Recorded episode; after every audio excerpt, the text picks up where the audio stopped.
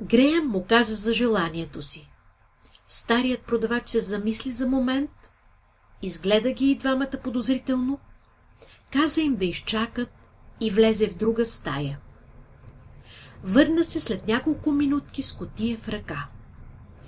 При излизането и затваряне на вратата, на екрана на монитора ясно се видя как човек с бяло лице затвори много внимателно вратата след него. След това остана в стаята, откъдето излезе антикварият. Спри клас да видим кой е този зад вратата. Нареди Сторх, не съзнаваш, че той е този, който трябва да се подчинява. Ха-ха-ха-ха! Изсмя се стъжантът. Та това съм аз, професоре! И действително, след като той върна записа с образа, ясно се очерта лицето на клас. Какво си правил там по дяволите клас? запита психиатърът. Как какво? Не издържа на забележката клас и продължи с ликуваш поглед, просто смених и без това фалшификата пръстен с моето творение и вдъхнатата от Вергилия душа в него. Ами как след това в лабораторията е доказано, че този пръстен е на хиляда години? Заразпитва Сторх, като да уточни. Поне така ми каза лейди Ашли, когато бе под хипноза. Вергилия, както вие нарекохте вещицата, може всичко. Тя състарява материята, когато си пожелае. Изопна устна клас и продължи се хидна усмивка. Да те запознае ли с нея? Може и теб да състари, професоре. Ха-ха-ха! Аз съм си достатъчно стар, но да продължим по-нататък. Сторх наведе оплашен поглед надолу. Да, и на мен ми е ужасно интересно да видя как пръстенът е жарнал пачаврата. По това време бях в склада. Жарнал? Ами виж пръста и обгорял е доста, а? Клас посочи белезите на ръката на Парис. Но нали първо въпросният пръстен е бил подложен на тест в лабораторията? Да, имаш право, за това ще видим, клас подаде лоста на Сторх. Професорът го пое и го насочи в посока на часовниковата стрелка. На екрана замръзналият образ пак се раздвижи и те видяха как чернокосата Ашли с престорено удивление пое котията. Отвори я и се загледа в съдържанието й. Това не може да бъде, помисли си тя. Абсолютно същият е. Греми, та това е моята мечта. Но все пак би желала да бъде изследван първо в лабораторията на яхтата и после бихме го взели, нали, скъпи? каза тя и се увеси на рамото му, гледайки го престорено влюбено. Да, така е, отвърна той и се обърна към антикваря. Ще го вземем временно, като предплата ти давам 10 хилядарки, след като установим, че е истинският ще ти платя колкото поискаш, става ли? Ами да, с невярващи очи антикварят се съгласи веднага, мислейки си. Та то самият пръстен ми струваше само 6 хиляди. Още от сега имам вече печалба. След няколко часа ще се върнем, каза Греъм, пишейки чек за 10 хиляди. Няма ли дамата да го постави първо на ръката си? Попита свенливо антикварият. Не, разбира се, че няма да го сложи, преди да се уверя, че е истинският. Ако е измама, то си искам чека незабавно, заплаши го Греъм. Не се тревожете, човече. Ако не е истинският, то аз пак би го взела. Зауспокоява го Парис и добави с усмивка. Но на половин цена. Добре, така да бъде. Излязоха и се отправиха към яхтата. Професоре, превъртете с лоста, нямам време да гледам как се разхождат, нареди клас. И Сторх се подчини, защото пистолетът бе в ръката на Лудия. Намираха се в каютата на Греъм. Изглежда пръстенът бе минал теста от лабораторията, поради което и двамата изглеждаха толкова доволни. Това е пръстенът на Титус, каза Ашли с истинска радост в очите. Не мога да повярвам. На хиляда години е наистина. Самата аз видях как го изследваха, скъпи. Ами тогава ще е твой. Ако ти стане, разбира се. Крайно време е да го поставиш, каза Греъм, сияйки от радост, като в същото време си мислеше и за чудесния секс-клас, новото му завоевание. Честно казано, Греем, не бих посмяла, заоправдава се Парис, да нося пръста на носен от Пелопония. Хайде, хайде, настоя милиардерът. Взе котията, отвори я и извади златното изделие. Подай си пръщето, мила. Парис поиска първо да седне на канапето, за да не припадне от радост, подаде пръста си и Греям нежно го постави. Първоначално тя почувства леко замайване, после остра болка я сряза в пръста, като че ли хиляди игли я ободоха и раздраха плътта й. Огън и жарава бликна от мястото, където пръстенът бе поставен. Тя извика от болка и ужас. Стана и не знаеше какво да прави. Да потопи ръката си във вода ли, да го махне ли? Оплахата бе неимоверна. Нещо в главата й, като че ли превъртя, и тя загуби съзнание. Падна на пода и започна да говори несвързано, с изцъклени очи. Греъм и той се оплаши от станалото. Наведе се над нея и започна да дърпа пръстена от пръста й, но без особен успех. След още няколко опита, то той видя как пръстенът започна постепенно да изчезва, стопявайки се в плътта на чернокосата. Това го хвърли в отчаяние и ужас. Що за пръстен бе това? Питаше се той, когато вратата на каютата му се отвори и Клас влезе с неизбежната ехидна усмивка на лицето си. Аха, пръстенът е проработил, каза младежът и се залепи за греем, като впил усни в неговите. Милиардерът не се отдръпна, защото желаеше тези устни, но забележката на клас го смути и той попита, след като отлепиха устни. Не те разбирам, приятелю. Ти ли си причината за всичко това? Ами, кой друг? Аз не мога да те деля с други го. Не мога. Клас не бе на себе си. Гласът му прозвуча дори заплашително. Или аз, или тя. Но първо ми обясни какво става и какво е проработило с този пръстен. Той вече го няма дори на ръката й. Виж сам. Оплашено промълви Греъм и посочи пръста на Лейди Ашли. Какво си направил? Тридименционален принтер, приятелю.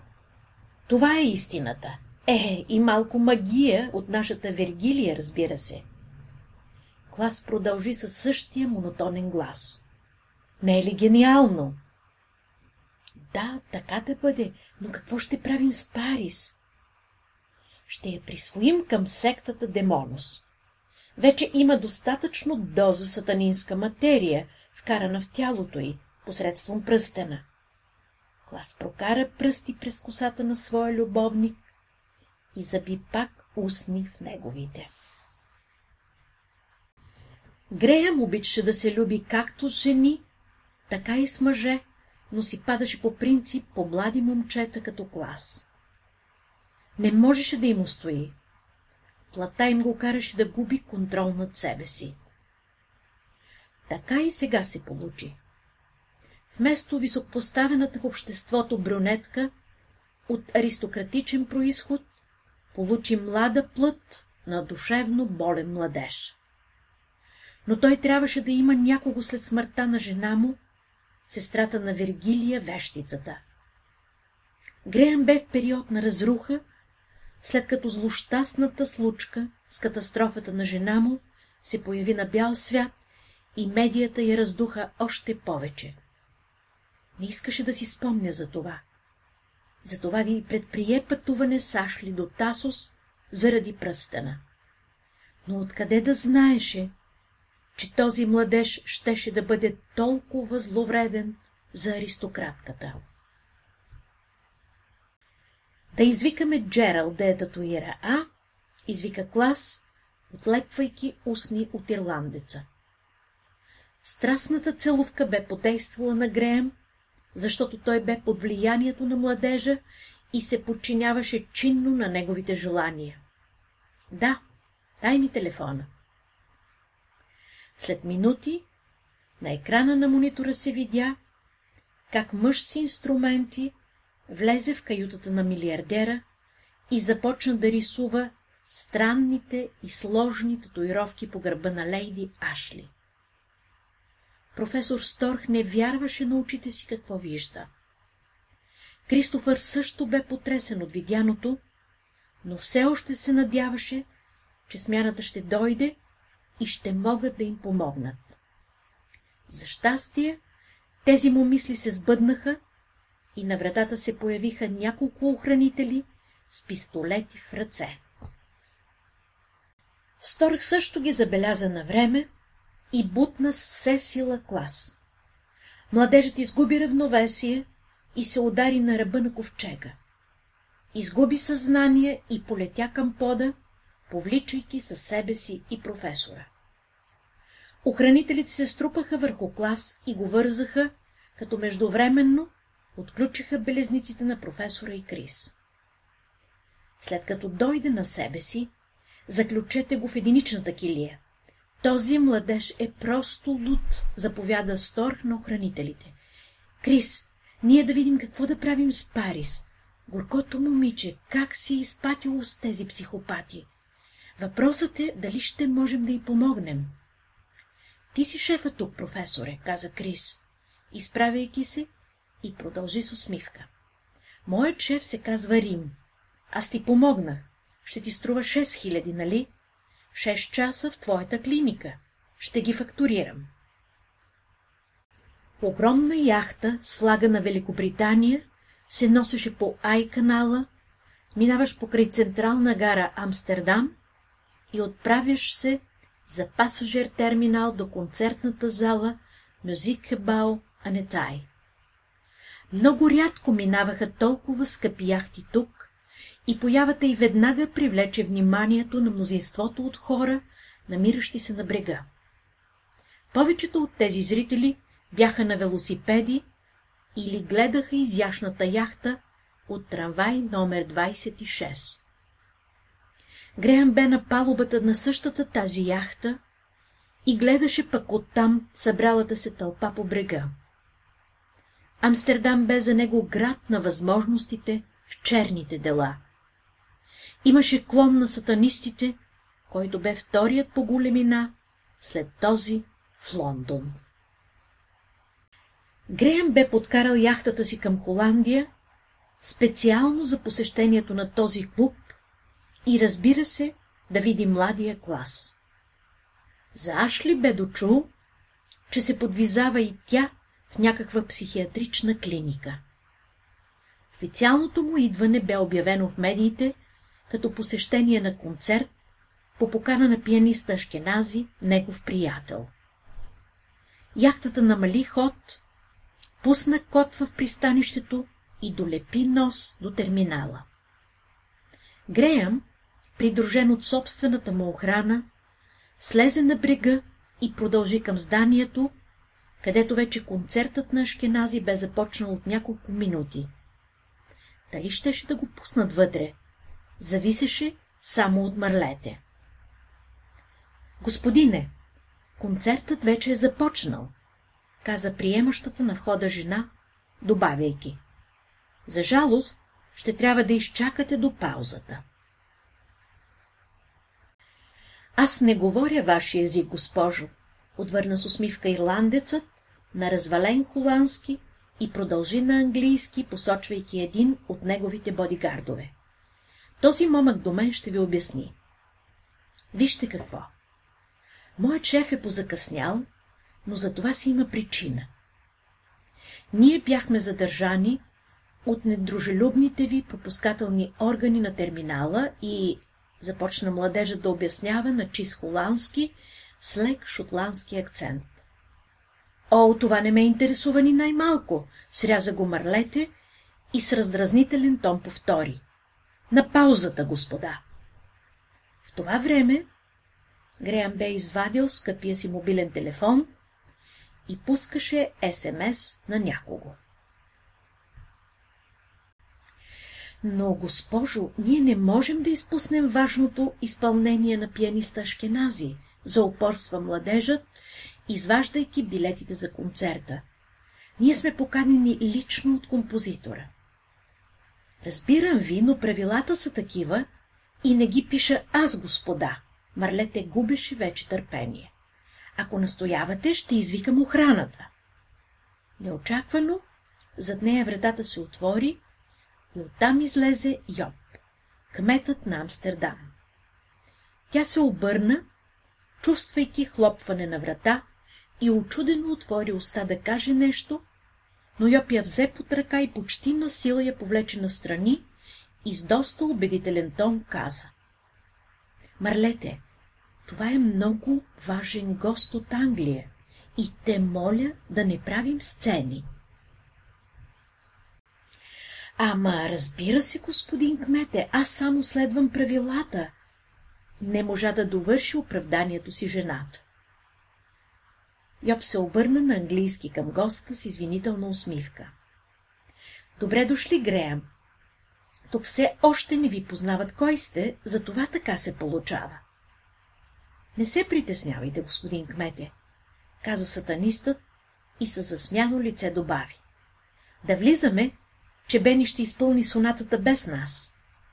Да, наистина, съгласи се кметът и хвана под ръка госта, като тихо промълви на ухото му. Имам голяма изненада за вас. А една... Да влизаме, да влизаме, нетърпеливо изрече Греъм и го побутна напред леко с рамо, като не го изслуша до край. Влязоха в залата и почти всички се обърнаха към тях, защото групата бе доста голяма. Някои познаваха ирландеца, защото го бяха виждали по медиите на снимка и си зашушухаха помежду си. Ашкенази видя с раздразнение, че се отваря главната врата и че се нарушава концентрацията му и тази на публиката, но като зърна кой идва, дори спря концерта и даде знак на придружаващия го оркестър да спрат сонатата. Дами и господа, да ви представя Греъм, великият английски джентълмен и бъдещ покорител на света. Ашкенази широко усмивка оповести влизането на групата и предвождащия мъж. Бъдещ покровител на света, зашепна Теодора на седящата до нея Силвия.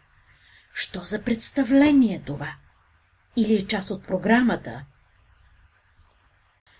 Групата, водена от кмета, се отправи към местата, които бяха запазени на първия ред.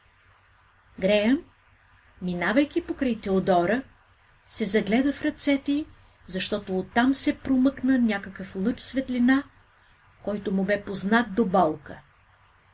И го видя. Пръстенът. Пръстенът на Титус.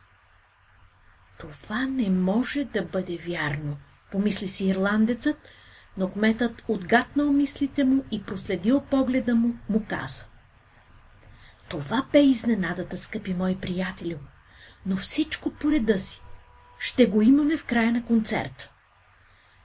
Всички седнаха на столовете и Ешкенази, видимо облегчен, продължи с изпълнението си. Теодора бе забелязала погледа на Греъм, който се бе плъзнал по ръката й и веднага го свърза с пръстена. Какво ли толкова има в този пръстен, помисли си тя и започна да се притеснява леко за него. За миг тя се пренесе в близкото минало когато забелязваше нередностите в поведението на Бери. Приятелят ти не беше вече този изтънчен и шармантен мъж, който тя познаваше отпреди. Той се бе променил, както физически, така и душевно. Да улавяш ловко, още във въздуха падащи предмети, което никой нормален човек не би могъл да го направи, и то със скорост, близка до тази на светкавицата. Това не бе нормално. И не само той умееше това. Преди малко забеляза как кметът на Амстердам прояви същата сръчност. Греъм бе оповестен за бъдещ повелител на света. Всичко това водеше до нещо ново, което биваше да се роди. Нова ера в развитието на човечеството, нови, съвършени хора с изумителни способности. Тези нейни наблюдения наистина имаха почва за размисъл, но тя и така не си даваше сметка, че всичко това бе заради пръстена. Заради пръстена, който тя носеше на ръката си. Имаше предчувствието, че наистина той е бръмка на събитията, които минаваха и които щяха да се състоят. И то много скоро. Тет, ти не слушаш концерта, скъпа. Какво ти е? Загрижено зашепна на ухото и приятелката и Силвия. О, нищо особено, скъпа. Само размишлявах за момент. Отвърна и Теодора и добави. Но това, което оповести Ашкенази, ме кара да мисля, че нещо ще се случи. Не се безпокой, засмя се Силвия. Всичко това е фарс. Част от представлението. Не го вземай на сериозно. След като и последната част от концерта бе изпълнена виртуозно от извънредно популярния пианист, публиката стана на крака и за ръкопляска. Ашкенази се поклони няколко пъти и след последвалите поднасяния на цветя, той се отправи към гримьорната. Теодора си спомни за оговорката Сьоп в кафето, намиращо се на втория етаж на концертната зала. Това е обнадежди, че може би ще може да разкрие част от мистерията, за която тя бе убедена, че съществува. Искаше да знае защо и Бери е такъв. Искаше да знае кой е този Греъм. Може би и той щеше да присъства на тази среща с Йоп, защото ирландецът дойде така непредвидено на концерта и през цялото време без кмета. Или пък Йоп ще отмени заради него срещата в кафето. Но той пък бе казал, заповядвам ти да бъдеш там.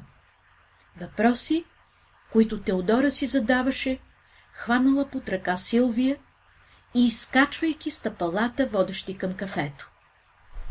Вторият етаж можеше да се достигне само чрез стъпала, които бяха доста стръмни и Силвия почти се задъхваше. Теодора бе малко или много по-спортна натура и нямаше проблеми с изкачването, затова почти мъкнеше нагоре приятелката си. Всъщност, поканата бе само за нея и тя се чудеше как дипломатично да каже на Силвия да се откаже от изкачването на стъпалата и с това да не присъства на почти интимната среща с Йоп, когато на площадката, където свършваха първите сто стъпала, бодигардовете на Греем препречиха пътя на дамите, обръщайки се делово към Теодора. Госпожо Александрисис, за съжаление, само вие можете да присъствате на срещата на грандовете. Вашата приятелка не е поканена и ще се наложи да се върне обратно, ако няма нищо против. Грандове? Що за глупости говорят тези момчета? Ополи се Силвия, обръщайки се към своята приятелка. Нямам и понятие, но изглеждат сериозни. Имат и пистолети под костюмите си. Забеляза Теодора и продължи умоляващо, но с усмивка на уста. Прибирай се, Силвия. Аз ще се оправя. Мога и аз да стана един от грандовете. Добре, добре, като че ли само това и чакаше Силвия и се запъти надолу по стъпалата, като с лекота преодоля разстоянието до изхода на зданието. Заповядайте от тук, госпожо, каза един от бодигардовете на Греем и показа пътя на Теодора към кафето. Ох, знам го този път на Изус, момко. Бях заместник шеф това здание, каза Теодора и се отправи след тях. В кафето бе мрачно, като светеше само една огромна истинска свещ в средата на помещението. Не бяха пуснати лампите и това изглежда бе направено с умисъл от бодигардовете. Те изглежда бяха хванали режисурата на срещата в свои ръце. Нямаше никакви други посетители. Теодора бе първата. В същото време композиторът пианист Ашкенази се отправи към гримьорната си, следвам по петите от Йоб и Греям. Двамата мъже го настигнаха точно, преди той да влезе в нея. Ех, най-после да ти стисна ръката, приятелю! прозвуча искрено гласът на Ашкенази, като протегна ръката си към Греям.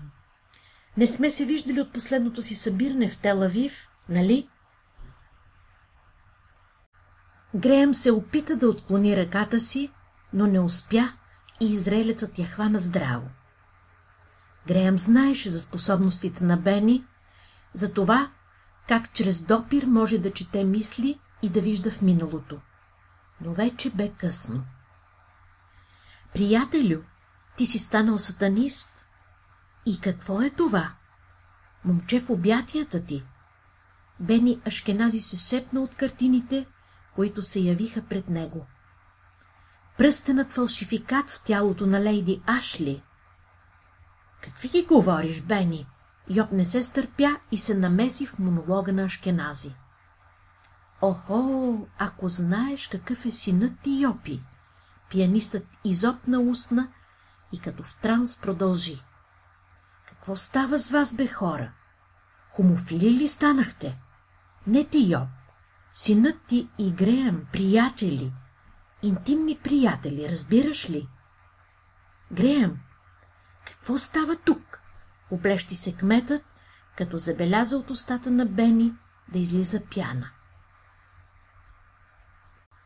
Пианистът падна на земята и започна да рита с крака. Бе получил припадък вследствие от виденията си.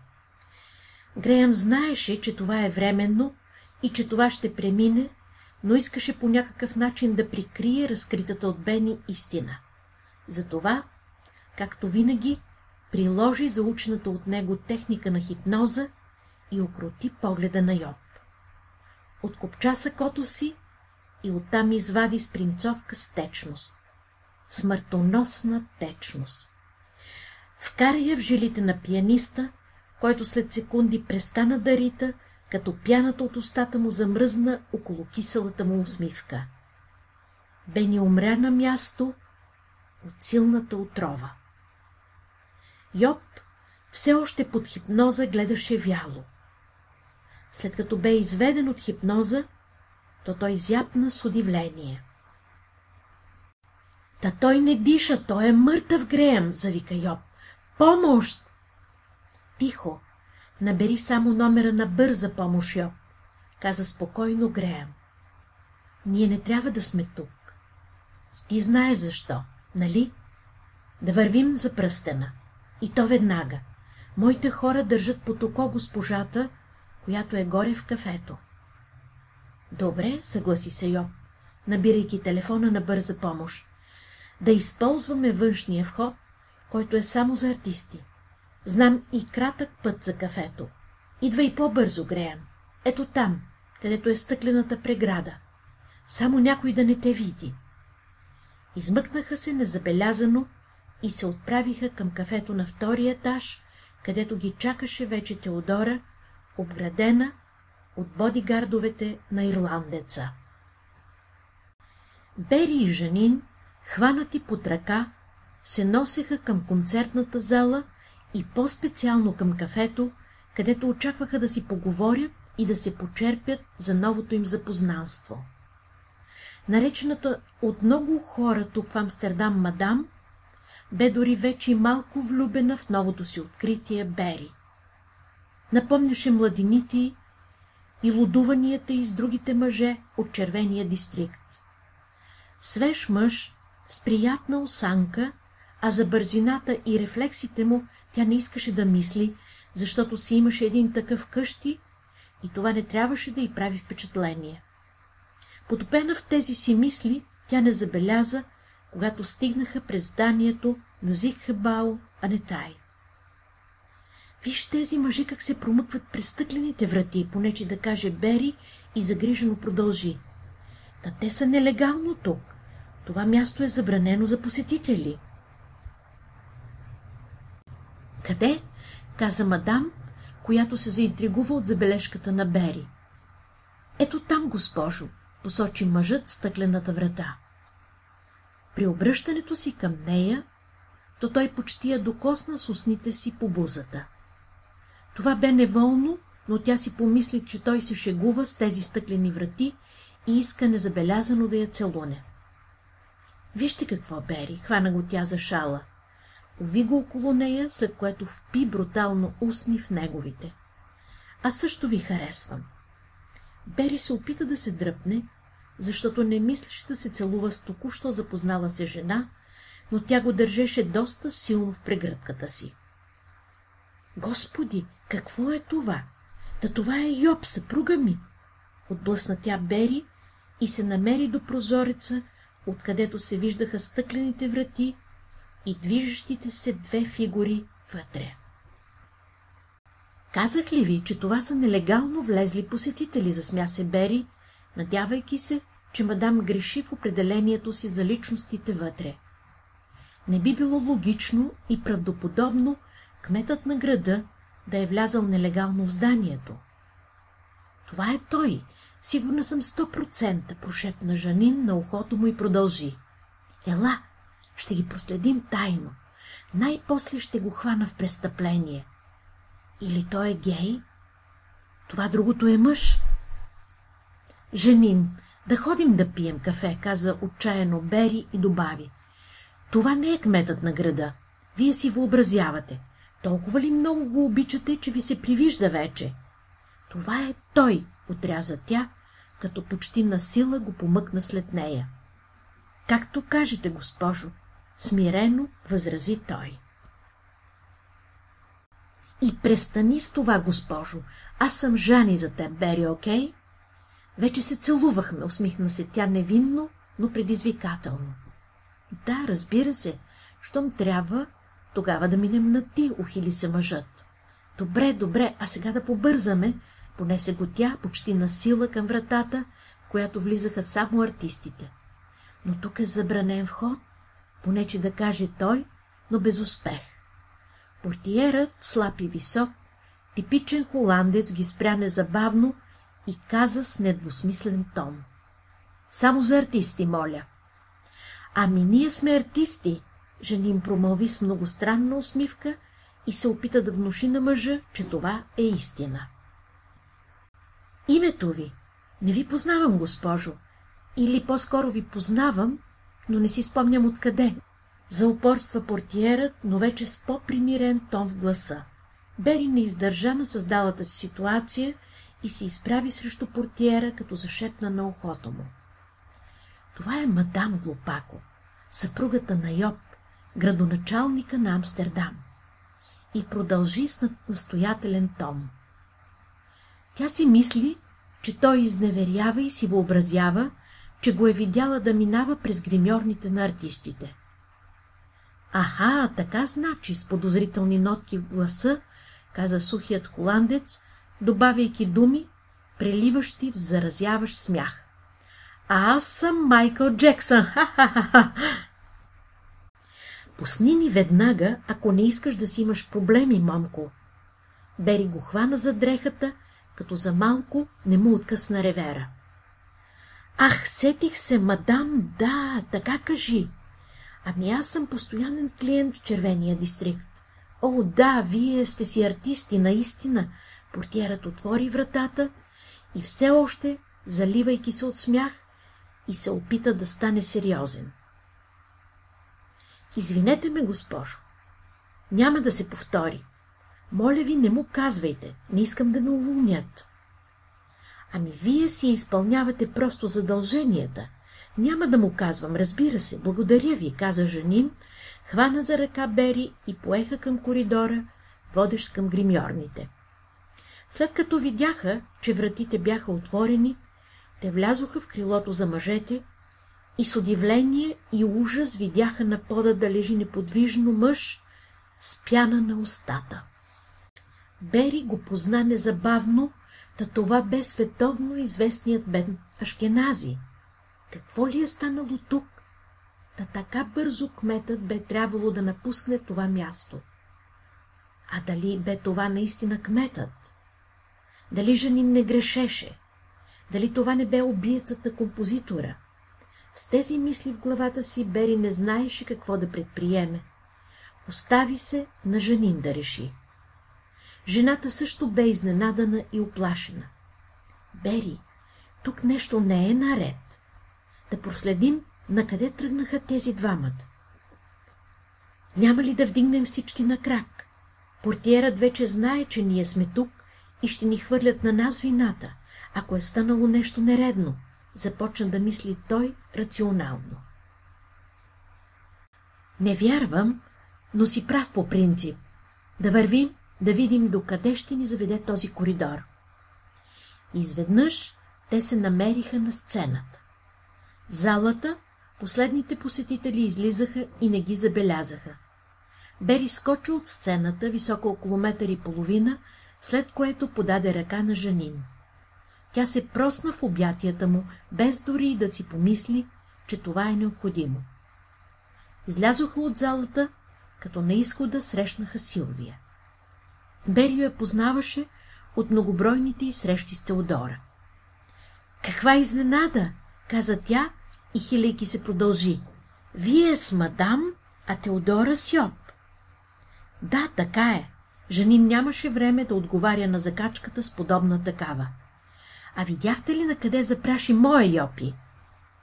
Имат среща на грандовете, горе в кафето на Бимхаус. Ха-ха-ха, и някакъв англичанин е там. Бимхаус? Да тръгваме, Бери. Ей, там са асансьорите, посочи тя посоката. След това те двамата, промъквайки се ловко между посетителите, се добраха до мястото, където се намираше асансьор с дълга опашка пред него.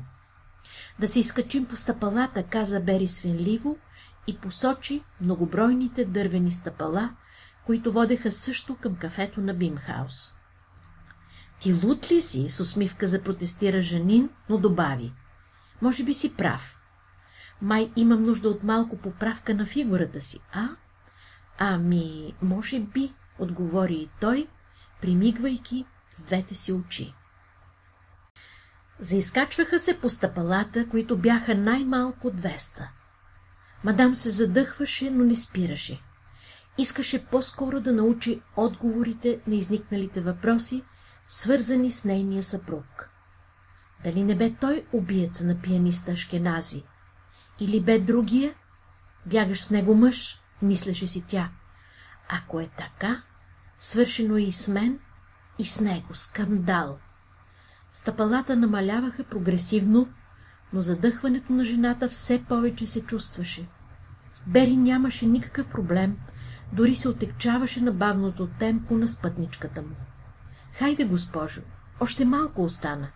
Може би повече от половината разстояние минахме. Ох и ти с това, госпожо, аз съм Жанин за теб, окей? Моите извинения, Жанин, но трябва малко да се забързате. Ще изпуснем срещата на грандовете. С леко повишен тон каза Бери и продължи, но мислейки си. Какви ли са тези грандове? Глупости и мани за величие! Мадам Жанин наистина увеличи скоростта и забърза нагоре по стълбите, с напрегнато и навъсено лице. Нямаше и помен от любовното й увлечение по Бери. Просто искаше по-скоро да научи какво става тук и що за проблеми я чакат. Започна да се поти и тя го чувстваше, защото капки пот вече бяха избили по белето й. Дали ще мога да достигна кафето, бяха мислите й. И то без да се изложа. Тя видя как Бери припка пред нея без никакво напрежение. Опитваше се да го догони с огромни за нея усилия. Той се потилваше само и я предизвикваше. Изведнъж тя почувства силни болки в гърдите. Гъста пелена се спусна пред очите й и тя загуби съзнание. Преди това видя само как Бери с неимоверна бързина се пусна с три стъпала надолу и я подхвана с ръце, поставяйки я на скута си. Ако не бе той, тя би паднала надолу по стъпалата и би се сгромолясала чак в началото на първия етаж. Бери се чудеше какво да прави. На него му бе ясно, че това бе инфаркт, вследствие от прекомерното напрежение по изкачването на стъпалата и от подозрението на жената, че съпругът ти е убиец. Вдигна безжизненото тяло високо над главата си и с бързи стъпки се отправи към кафето, защото знаеше, че ако се върне в тълпата, ще е по-зле. А и си мислеше, че все пак съпругът ти е в кафето и той може да продължи своите отговорности към Жанин, като например да извика спешно хеликоптер на помощните служби. Все пак е кмет на Амстердам и събитията биха се развили по възможно най-бързия начин за спасяването на живота на жената. Достигна за секунди в хода на кафето и там бе спрян от яки момчета в униформа на служители за сигурност. Явно бяха наети, защото Бери не бе виждал такива униформи и знаци по костюмите им. Къде сте се запътили с този труп? Вие артисти ли сте? каза грубо със силен английски акцент единият от наемниците. Моля ви, бързо извикайте спешна медицинска помощ. Тази жена получи току-що инфаркт, извика Бери и положи жената на пода. Жанин, след като бе изгубила съзнание, наистина приличаше на безжизнен труп. Разбира се, това не попречи на охранителите на Греем да продължат съмненията относно артистичния акт, както го бяха нарекли. Артисти, какво ли не им идва на ум? Само и само да могат да минат в забранената зона, каза пак служителят и с подчертано засилен тон продължи. Това няма да мине, окей? Назад! Бери не се стърпя, взе Жанин на ръце и подскокна във въздуха. Полетя напред и премина над главите на слисаните служители на Греем. Контролираше летенето, като бе разтворил краката, все едно, когато плуваше във вода. Не беше лесно. Почти се удари в горния ъгъл на входната врата, но запази равновесие. Важното, че бе далече зад гърба на охранителите. Те пък гледаха и си мислеха, че това наистина е представление и това са истински артисти, изпълняващи сложни акробатични номера. Строполили се на земята, Бери и безжизнената Жанин привлякоха вниманието на седящите в кафето. След като бяха избягали от мястото на убийството и се бяха изкачили незабелязано по стълбите, то Греем и Йоп бяха стояли няколко минути, изправени и с зяпнали уста пред Теодора. Здравейте, госпожо, бе казал Греем на английски язик, но с видим интерес към ръцете на Теодора или по-точно към пръстена. Казвам се Греем. Това ли е Гранда Йоп? С присмехулен тон бе казала Теодора. Бяха говорили около десетина минути общи приказки и тъкмо когато Теодора попита къде е Жанин, всички присъстващи в кафето се извърнаха към вратата, до която бяха паднали Бери и почти мъртвата Жанин. Ами, ето я там, посочи Йоб, смеейки се. Мислеше си, че правят някакъв театър с някого. Тя винаги си е била такава, нестандартна. Бери се бе съвзел от тежкото падане на земята. не бе преценил способностите си да лети в малки пространства. Ситуацията бе сериозна, защото той знаеше, че до 6 минути може да се овладее инфаркт, ако има нужната медицинска техника. Бяха изминали вече повече от две минути. Моля за помощ, развика се той и сочейки към Йоб продължи. Остават ти още няколко минути. Тази жена получи инфаркт току-що. Йоб видя, че може и да е истина казаното от мъжа до нея, защото пяната, която излизаше от устата й, беше знак за нещо сериозно. Имате ли някой, който бързо да помогне, обърна се той към бармана, набирайки междувременно номера на хеликоптерната помощ по приоритетен телефонен номер. Аз съм лекар. Моля, направете ми място, отекна гласа на младо момче. Току-що съм завършил, но знам какво да правя. Отивам за уреди за възстановяване на сърдечен пулс. Барманът побягна в съседното помещение, където винаги имаше уреди за спешно намесване, защото тук винаги се случваха какви ли не случки, когато човек е пинал повече или изпаднал в емоционално повишено състояние на духа. След минутка всичко бе наред. Женин се бе поизправила леко и гледаше гневно в Йоб. Той бе до нея и стискаше ръката й. Ти ли го уби? прошепна му тя на ухото. Не, Греем бе скъпа. Но ти откъде знаеш? Видяхме всичко с Бери. Бери? Йоб посочи с очи приятеля на Теодора и продължи. Откъде се познавате? Ох, дълга история. Той е приятел на Теодора, жената с хубавия пръстен, която преди малко бе до теб. Просто се запознахме в Фифтин, ресторанта на Джими Оливер. Не след дълго се появиха служители както на полицията, така и на медицинския състав от хеликоптерната служба. Зданието бе отцепено и всички посетители трябваше да изчакат до изясняване на убийството на Бен Ашкенази. Господин Кмете, аз съм майор Куман от отдела за убийства. Представи се мъж в униформа с русоляви мустачки и ехиден поглед. Бих желал да спазвам протокола за разпити, но за вас ще направя изключение, разбира се. Но защо? Невинно промълви Йоб. Забравял дори за това, че е кмет на Амстердам.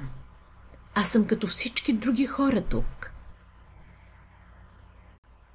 Защото се заподозрям в убийство. Бен Ашкенази е убит преди час, а той ви е близък приятел, нали? Запита майорът и добави, отговаряйки си. Вие с него сте били заедно в гримьорната. Кой каза това? Запита Йоб с престорено строг глас. Това са лъжи и измислици. Ето този мъж ни каза. Капитанът посочи Бери. Но той е любовник на съпругата ми. Разбира се, че така ще каже. Господин кмете, въпреки всичко ще трябва да ви разпитам. Заедно с вашия приятел, ирландеца, този Бери и тази дама, посочи той към Теодора. Съпругата ви ще бъде настанена в болницата. Бъдете благодарни на момчето, което я е спасило на време. След малко ще разпитаме и нея. Аз нямам нищо общо с това, намеси се Греям на английски. Искам да си тръгвам и то веднага. Имам важни срещи днес, тук в Амстердам. Ще трябва да изчакате, господине, с недвусмислен тон отговори майорът също на английски. Вие сте заподозрян в убийство. Ако в Англия не го вземате това на сериозно, то тук ние сме по-различни от вас. Моля, последвайте ме. Ще отидем в стаята на директора на зданието, той е на най-горния етаж. Няколко полицейски служители принудително придружиха групата към директорския кабинет. От охраната на Греем не бе останало и следа. Бяха се покрили, чакайки заповед от шефа си.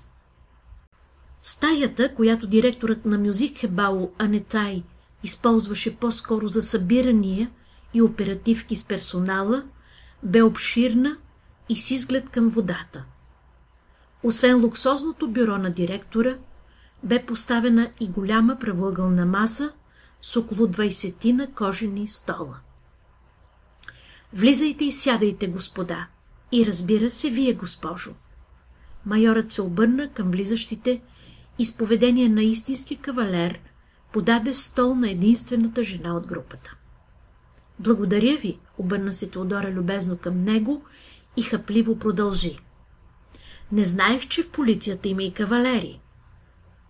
Сухият майор не реагира на закачката на жената, отиде до вратата, за да я затвори, като каза на всички полицейски служители да напуснат стаята. Явно искаше да остане сам с четиримата обвиняеми. Не искам да ни безпокои никой, което означава да не влиза никой тук без мое разрешение, заповяда той на сержант с широки плещи и почти толкова голям корем. Ясно ли е? Да, разбира се, майоре. Ако имаш проблем, то дай сигнал. Ще бъда на секундата вътре, започна да философства сержантът и това не се хареса на майора. Затваряй си плювалника. Мислено затвори той вратата и се устреми към мястото, където бе директорския стол. Седна на него и се завъртя в кръг. Обичаше да си играе на котка и мишка с заподозрените, като винаги пускаше нелепи въпроси, вторачи се в седналите на масата. Е, кой е убиецът сега? Бери стана и започна да обяснява какво се е случило по време на идването му с Жанин в сградата. Как те са видели Йоп и Греем да се изнизват от гримьорната, в която бяха намерили безжизнения Бен Ашкенази. Греем само повтаряше на английски глупости и пак глупости. Йоп си мълчеше и гледаше в огледалната повърхност на масата. Имаше раздвоени чувства – бе дори забравил, че е кмет. В стаята имаше едно огромно, навито платно, което служеше за екран. В стаята имаше едно огромно, навито платно, което служеше за екран. То бе необходимо, когато директорът трябваше да прожектира кадри с проектора. Висеше застрашително над главата на Теодора. Майорът го бе забелязал още при влизането и точно в момента, в който той си мислеше, че е възможно това платно да падне, то това се и случи. Навито и прибрано, платното приличаше повече на дърво с на кора. От шарнирите на механизма излетяха стоманените свръзки и платното полетя към главата на Теодора. Тя нищо не подозираше и си седеше спокойно, чакайки края на разказа на любимия другар Бери. Изведнъж присъстващите мъже се стрелнаха към платното с такава бързина, че и четиримата се озоваха във въздуха, висящи над главата на Теодора. Всеки бе хванал част от него и го държеше в ръцете си. Това бе просто рефлекс. Рефлексът на новите хора, бледниците. Изглежда и четиримата бяха такива. Пръв се осъзна Йоб, който с лекота се приземи до жената. Погледна с радост в очите, как и другите го последваха с финес. Засмяха се и четиримата и се прегърнаха. Знаеха, че вече са братя по природа. Бяха спасили живот. Животът на жената, която носеше пръстена. Ами, благодаря ви, каза Теодора като не знаеше какво повече да добави. Пръстенът като че ли засия с още по-голяма сила, след като тя го опря в лъщящата стъклена маса. Лъч от прозореца се бе прокарал и я бе осветил доста обилно. В стаята стана толкова светло, че сержантът, който стоеше отвън си помисли, че са пуснали прожектора. Малко странно му се стори това, но спазваше заповедите на майора и не посмя да влезе вътре, за да пита дали има проблеми. Мъжете вътре в стаята бяха пленени от сиянието на пръстена. В очите на четиримата се прокрадваше някаква лудост. Теодора също бе в състояние, което не би могло да се окачестви като нормално, докато лъчът не се скри. И така, братя, кметът поде с неподправен тон. Мога да ви наричам братя, нали? Разбира се, че сме братя. Уверихме се и то по какъв начин. Майорът бе седнал на масата, не вярващ на очите си, че има и други такива като него. Братя, да, такива сме. Но какво ще правим с престъплението? Намеси се Бери, като продължи, говорейки по-скоро на себе си. Ще трябва да го поделим, май. На всички бе ясно, че грееме лицето, което би трябвало да признае и вземе вината върху себе си. Майорът се бе стъписал след този нов обрат на събитията и само гледаше в пръстена. Теодора забеляза това и сложи ръката си под масата. Наистина, аз убих Бен, но имаше за какво да го направя. Започна Греем на чист холандски.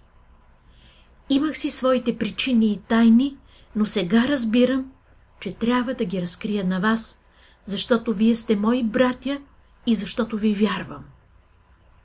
Кой сте вие, окупите се майорът? По нашата иерархия аз съм барон Олаф Хайландски, скъпи ми майоре. Отговори ирландецът и се обърна към Йоб с виновна физиономия. И любовник на сина ви, кмете. Аз съм хомосексуален, но съм и би, т.е. обичам и жени. Клас е хомосексуалист и сумтя кметът и гледайки го с окорени очи добави. Моят син, Хомо? Хм, да, може би си прав, бароне, но аз никога не съм забелязвал това. Бери се отправи към Теодора, грабна ръката й и недвусмислено я вдигна нагоре, за да я видят всички и каза. Мисля, че е по-добре да гледаме на фактите, господа. Видяхме, че този пръстен е разковничето на нещо, което само баронът знае. Бихме искали да научим всички, кои сме и какво ни предстои да предприемем. За мен знам, че имам нови качества, които другите хора ги нямат.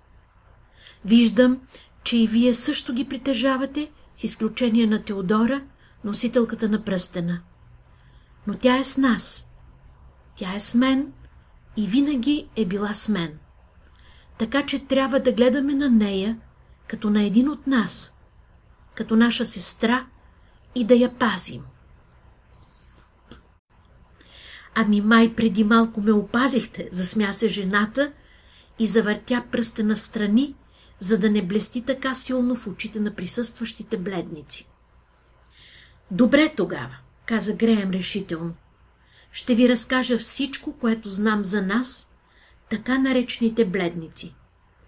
Знам цялата история за създаването на нашата порода. Всичко идва от Шотландия. Така си и мислех. С умислено лице промълви Бери.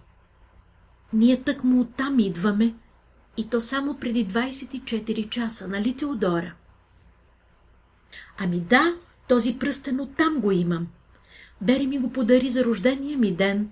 И то как само, потвърди тя, усмихвайки му се. Майорът от полицията слушаше внимателно и не вярващ, както винаги наказаното до сега, то той само анализираше. Знаеше, че напоследък става с него нещо необикновенно, докато днес не се сблъска с събития, които не бе очаквал и в сънищата си. Но той искаше да чуе истината и както подобава на началник, каза строго. Братя, да изслушаме барон Олаф или както ние го наричаме с името Греям. Йоб и той се приближи до барона и също с повелителен тон каза. Да, и аз искам да чуя истината за нас. Моля те, бароне, слушаме те.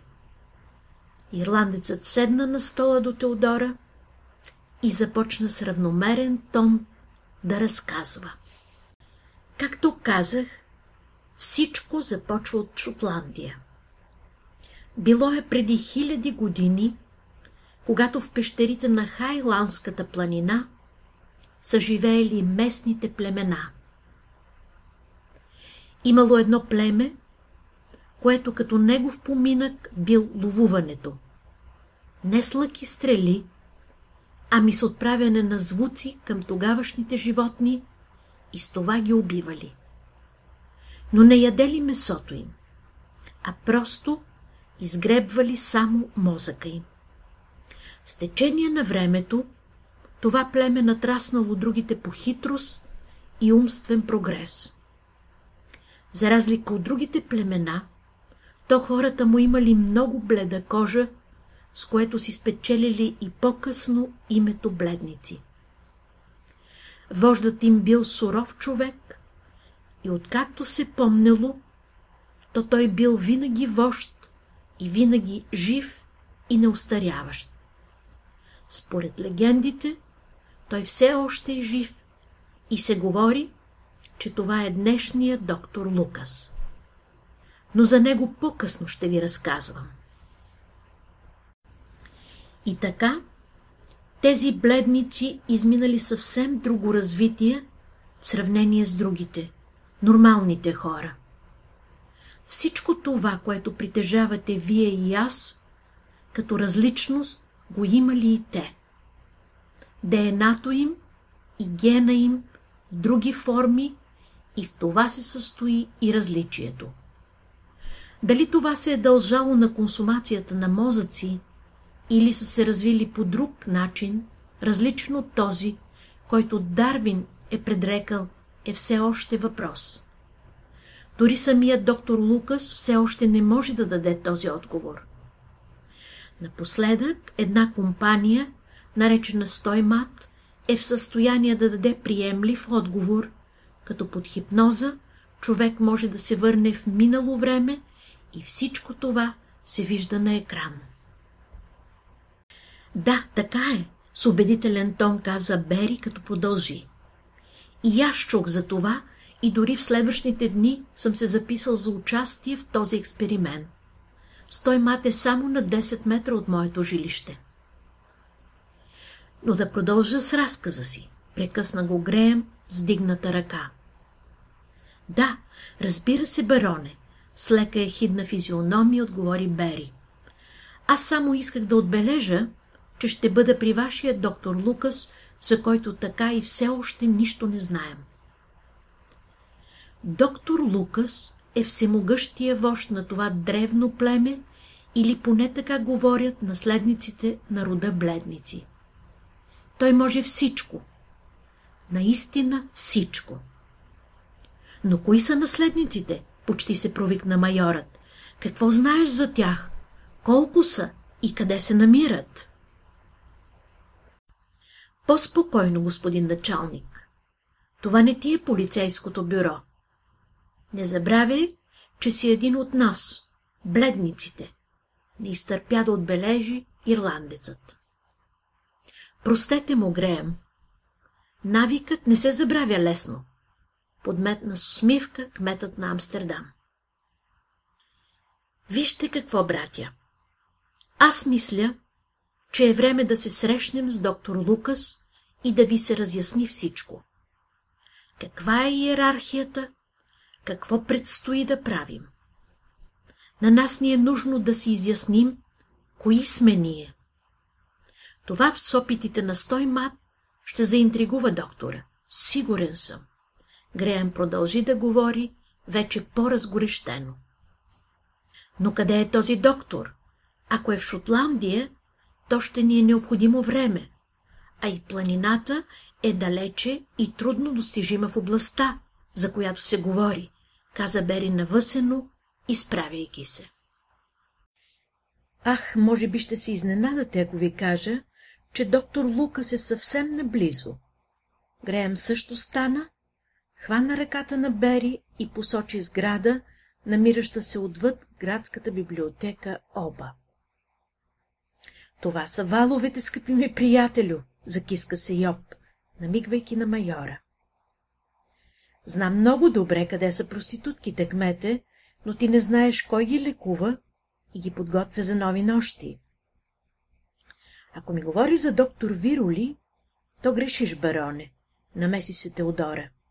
Засегната съм от това изказване на Греям. О, Господи! Та той наистина се казва Лукас.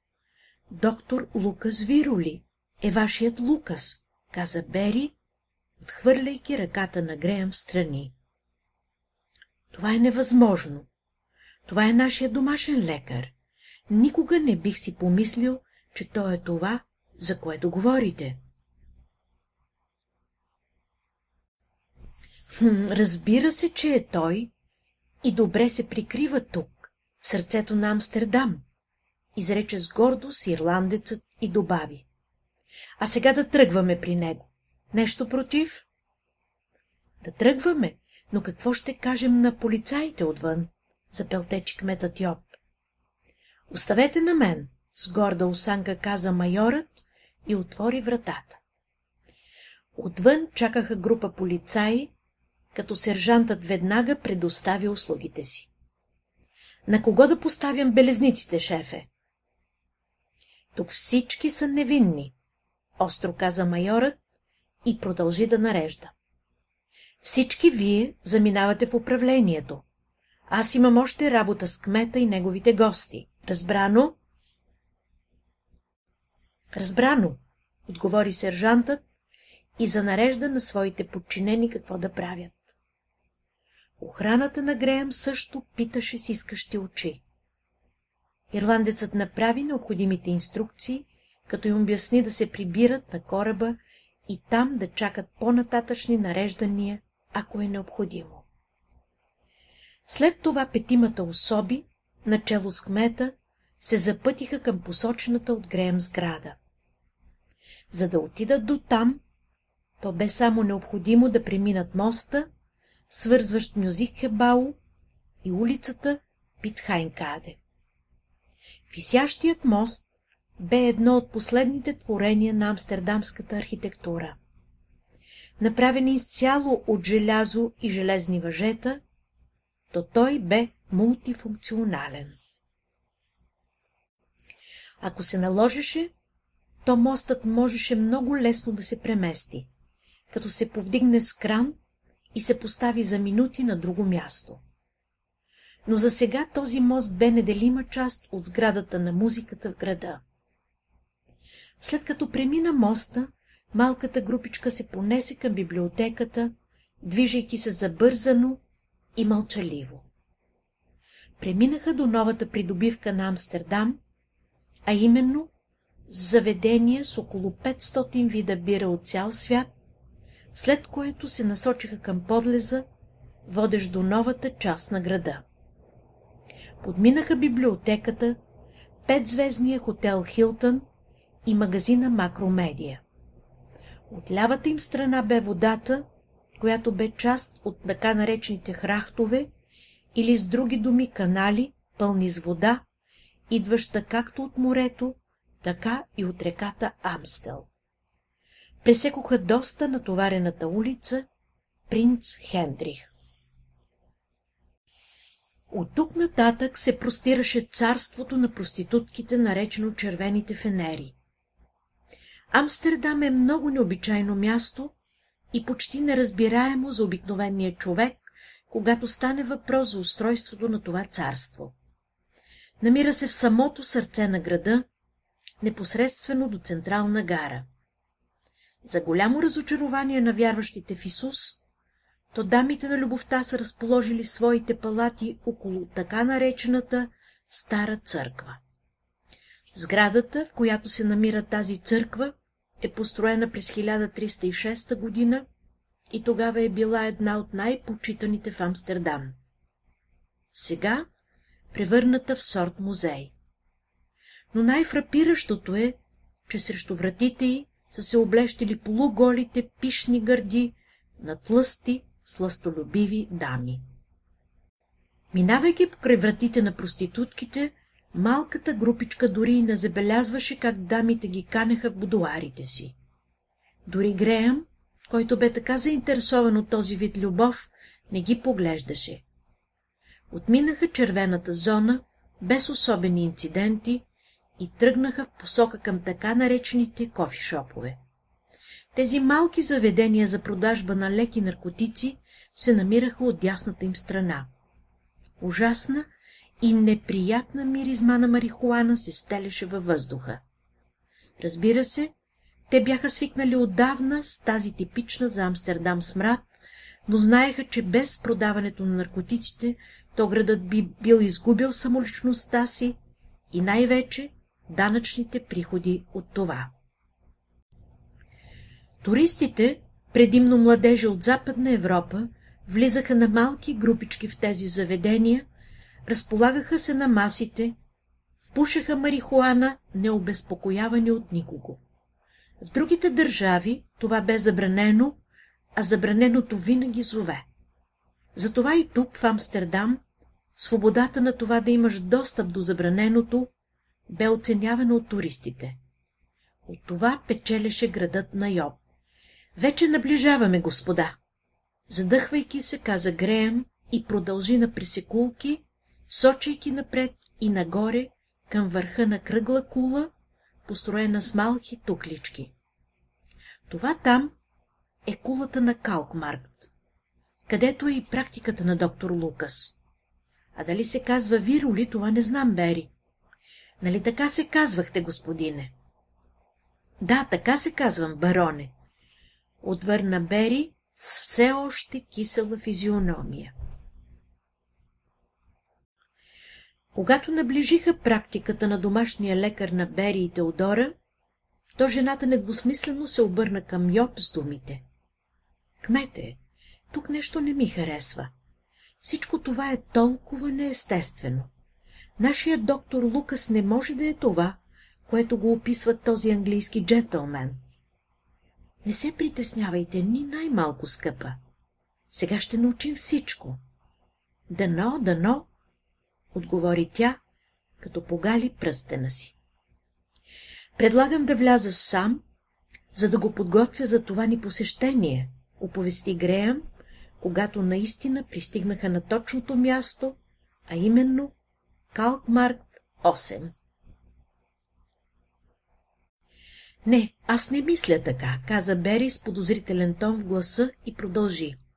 Ще влезем ние с Теодора първо, за да не будем подозрения в присъстващите. Ще го изведем навън и тогава ще видим.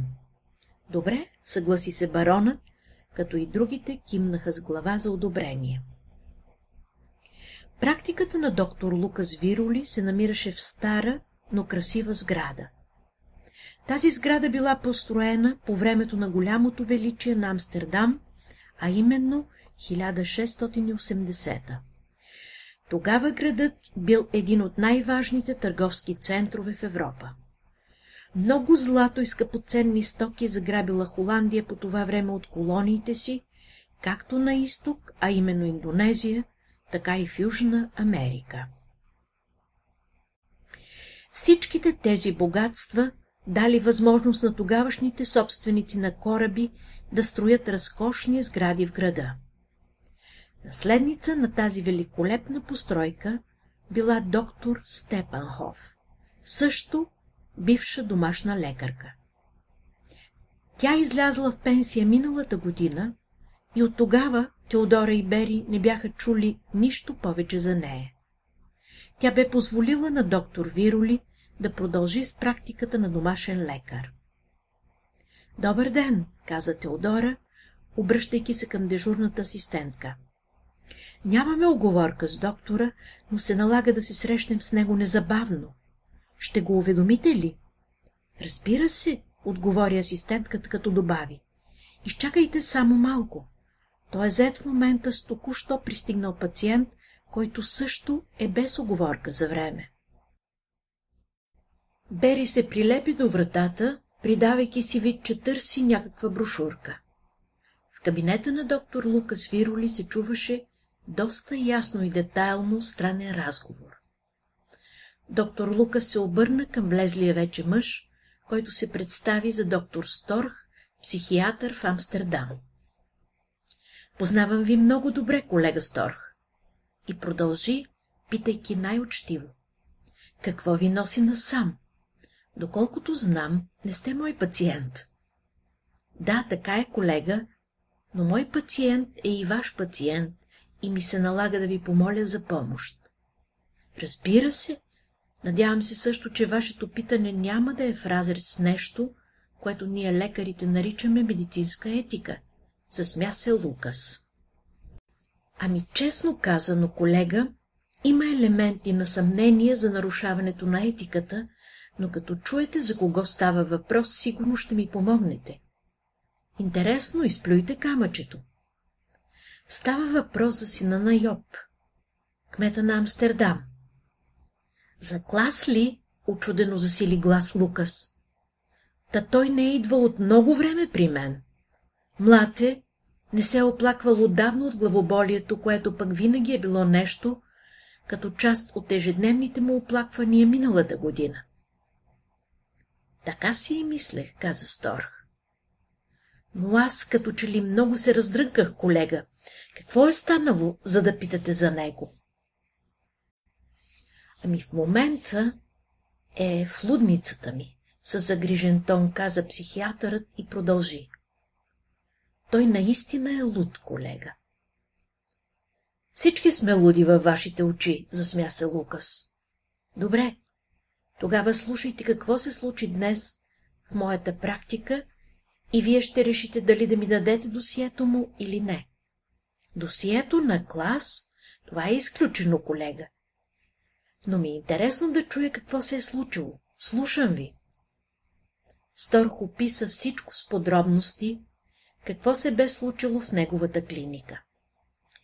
Бери се бе слял почти с вратата, като едва не бе влязал вътре в кабинета, вследствие натиска му върху дръжката, за да чуе по-добре разказа. Нищо не му обягна. Явно досието на клас бе предадено на психиатъра, защото Лукас неочаквано отвори вратата и Бери почти падна в кабинета. Бери, какво правиш тук? Подслушваш ли? Засуети се Лукас. Хайде, влизай. Колегата ми, доктор Сторх, си отива и без това. Нека остане, докторе. Има за какво да остане. Отвън е кметът Йоб с още няколко особи, които ще ти интересно да видиш, каза Бери и продължи с по-строг тон. Вече всичко се знае. Кой сте вие? Кои сме ние бледниците? Имаме много да си говорим. Но, Бери, какви ги говориш? Само името Греем или барон Олаф ще е достатъчно, за да ги приемеш и да ни разкажеш всичко. Ясно, предаде се Лукас. Викай всичките и затворете вратите. И Теодора ли е бледник, което не го вярвам? Да, така е. Тя не е, но тя има пръстена на Титус. Какво? Едва не припадна Лукас в ръцете на Сторх и промълви с помрачен поглед. Пръстенът на Титус е намерен? Бери излезе забързано от зданието на частната поликлиника и отида да извика останалите бледници. Те явно губеха търпение, защото майорът и Греъм все повече кръстосваха думи, готови за бой. Теодора чула разговора през отворената врата, влезе и показа пръстена. Той заблестя с всичка сила, след като слънчев лъч го огря. Здравейте, каза тя засмяно. И двамата не обърнаха внимание на жената, а на пръстена. Та това е наистина неподправения пръстен Лукас, каза Стор с захласнат поглед и продължи унило. До сега си имах работа с подобния, подправения от клас. Как така подправен, зачуди се доктор Лукас. Този пръстен не би могъл да се подправи от никого. Ами... С 3D принтер, отбеляза психиатърът. Клас е специалист в тази област. Затова и тези проблеми с него. Но ако знаеш какво се случи преди броени часове. Вратата на кабинета на Лукас се отвори с трясък. Греям явно бе дочул какво казва Сторг за любовника му клас и изрева. Къде е моя клас? Не мога без него.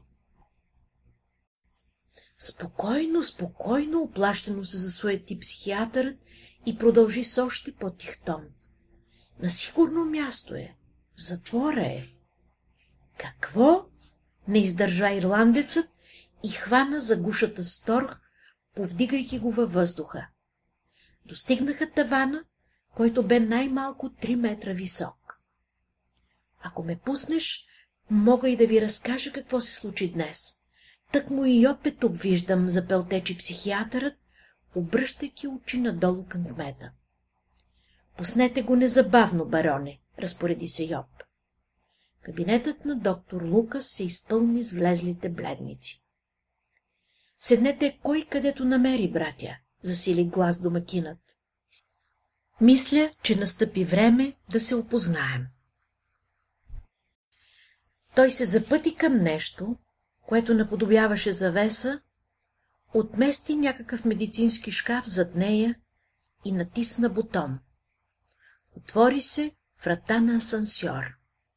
Аха, скришни места си имате, докторе, каза Греем с насмешка. Тук ли преглеждате пациентите си? Идвайте всички. Ще се поберем, провикна се докторът, като не обърна внимание на закачката на ирландеца. Асансьорът бе доста стар на пръв поглед.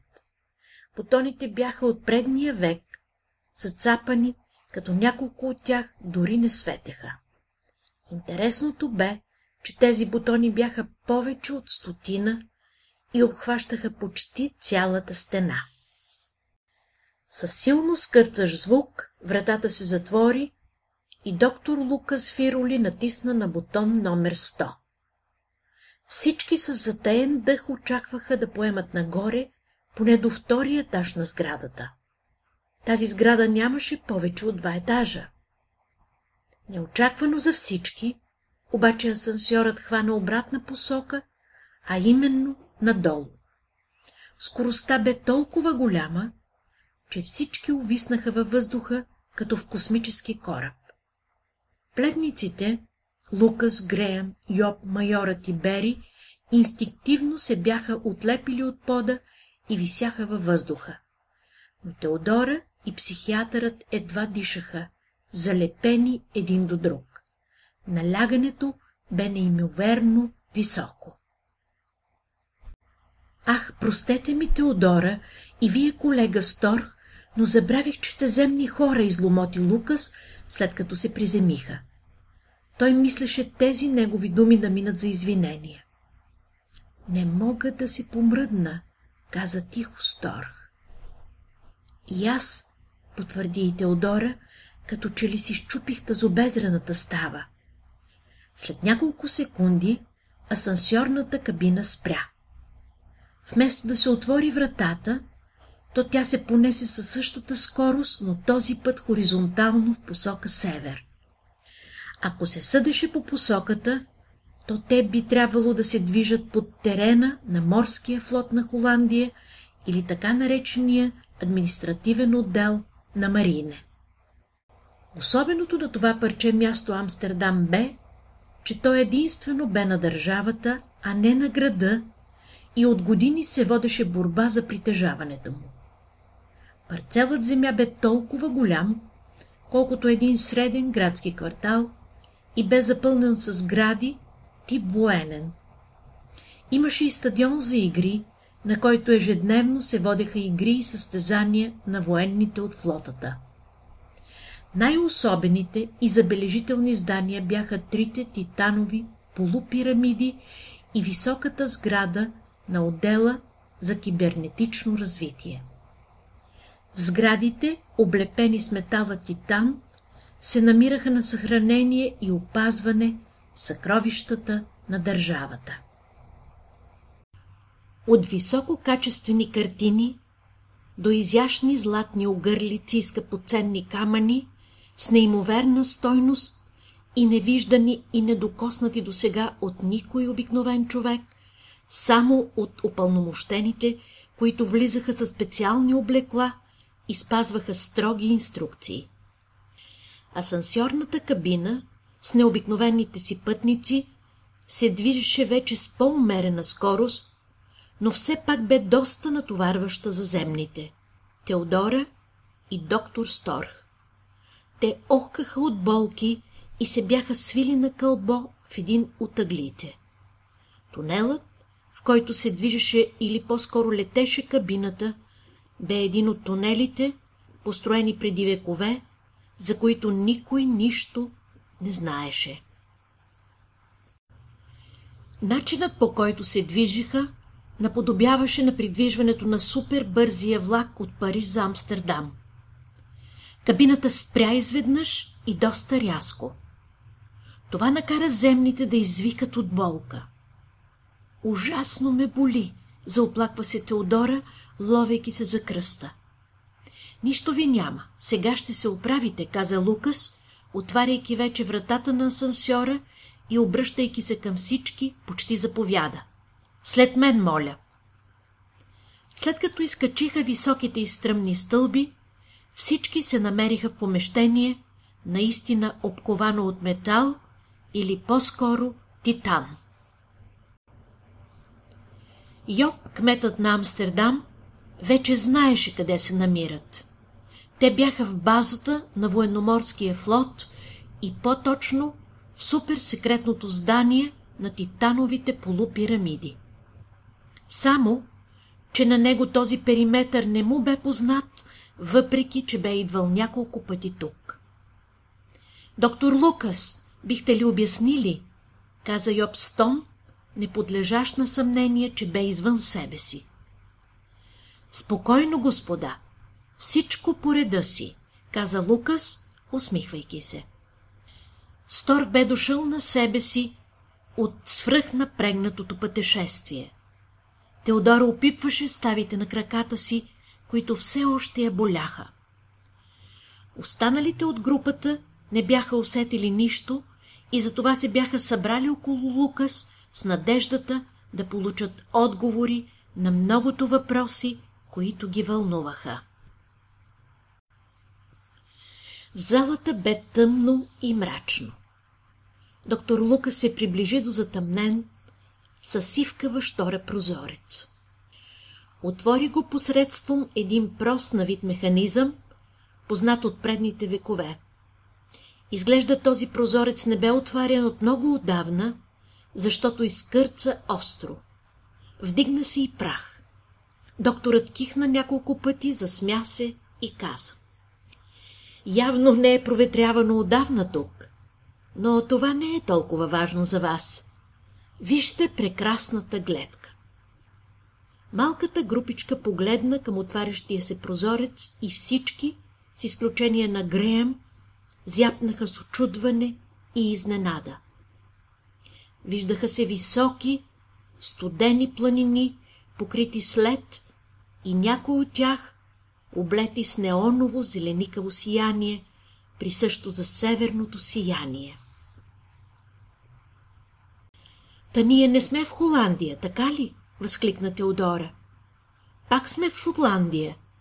Това не може да бъде вярно. Не разбира се, че не сме в Шотландия, с засилена усмивка каза Лукас и продължи. Всичко по реда си. Сега ще ви обясня и отговоря на, може би, многобройните ви въпроси. Но първо бих желал Бери да вземе този лист и да го пусне във въздуха. Бери взе подадения му лист и демонстративно го пусна пред всички, разбира се, с пресилена усмивка, като на актьор, и се закикоти. На вашите услуги, доктор Лукас Вироли. Листът, който бе просто празно парче хартия, се понесе първо наляво, после пое надясно и точно преди да падне на мраморните плочи на пода, изчезна. Нямаше и следа от него. Но това е невъзможно, промълви Бери, като спря вече да се смее и актира, добавяйки вече със сериозен тон. Това бе трик, нали, докторе? Не, това не е трик, скъпи ми Бери. Това го направи ти. Не аз, нали? каза докторът, заливайки се от смях и се обърна към групата. Това не е нито иллюзия, нито трик. Това е просто нанотехнология. Но не тази, която познавате вие и вашите учени. Това е технология, развита от нас, старите бледници. Ами ние, младите бледници, какво сме? Защо нищо не знаем? Кои сме ние? Какви сме ние? Бери отправи редица въпроси към доктора. По-спокойно, Бери, всичко по реда си, намеси се Грея. Нека доктора да продължи своята демонстрация. То демонстрациите ги правя като че ли аз с тези листове, които падат в нищото, засмя се Бери. Ще ви е трудно да разберете всичко от първия път, но времето е назряло да знаете истината за вас, за нас, за света, в който живеем и за новия свят, в който ще живеем, започна своята изповед доктор Лукас. Кои сме ние старите бледници? Това съм аз и Макеван, който работи в сянка в суперлабораторията ни в Каренгорм, планините в Шотландия. Макеван, прекъсна го Бери, та това е моят прапрадядо. Аз го видях или поне така си мислех, когато бяхме с Теодора миналата седмица там на острова, в някакво имение. Оттам имам и пръстена. Теодора, покажи му го. Да, знам за всичко това. Затова и сега всичко ще бъде комплект. Повярвай ми. Този пръстен е разковничето на цялата истина за нас и за света, от който идваме ние. Или по-точно от Вселената, от която идваме ние. Вселена, почти извика Теодора и добави истерично. Вие всички сте луди и сте за лудницата. Дори има и психиатър тук, нали, професор Сторх? Вие сте такъв и все още сте всичкия си. Хм, след последните научни развития и откритието на сферата на Рим стойма, май си имам и аз моите съмнения, каза професорът, свил вежди почти до болка. Но да продължа Теодора, може ли? Запита вежливо Лукас, обръщайки се към жената. Ами какво ми остава друго, освен да слушам бръщолевенията ви? Само не ми казвайте, че идвате от друга вселена. Не аз, скъпа Теодора. От другата вселена са дошли тези, които са искали да поседат семето на знанието и силата на вида технология, приличащ на сегашната земна нанотехнология. Това е било преди хиляди години. Тогава човечеството се е състояло само от първобитни племена и без много-много ум в главата. Но с течение на времето и посадените от тях семена, в главите на някой от тях, включително и на това семе, в моята глава, то човечеството се отправя в друга посока. Значи вие сте един екземпляр от тези племена, живеещи преди хиляди години, изкикоти се Теодора и продължи, обръщайки се към Сторх. Професоре, Затворете този мъж там, където му е мястото, в лудницата. Та той си изкара безсмъртен. Да, такъв съм скъпа. Изпъчи се Лукас, взе един молив, който бе на масата и го заби в шията си. Ах, не, какво правите, докторе? Аз просто, изрече Теодора, причерняй и почти се свлече на пода. Берия подхвана Плесна и две леки плесници и тя се съвзе за момент. Видя как от гушата на доктор Лукас бликна кръв, но в следващия момент отворът моментално се сви и раната заля на минутата. Лукас бе същият, както и преди да направи демонстрацията. Теодора пак припадна, като този път плесниците на Бери не помогнаха. Поставете я на пода, Бери, каза спокойно Лукас. Ще се оправи, не се притеснявайте. И наистина тя се съвзе след около минута, стана и се вторачи в Лукас. Попипа мястото на раната и смело каза. Разказвайте, докторе. Вече съм съгласна с вас и с това, че чудеса съществуват. Аз съм вече Алиса в страната на чудесата.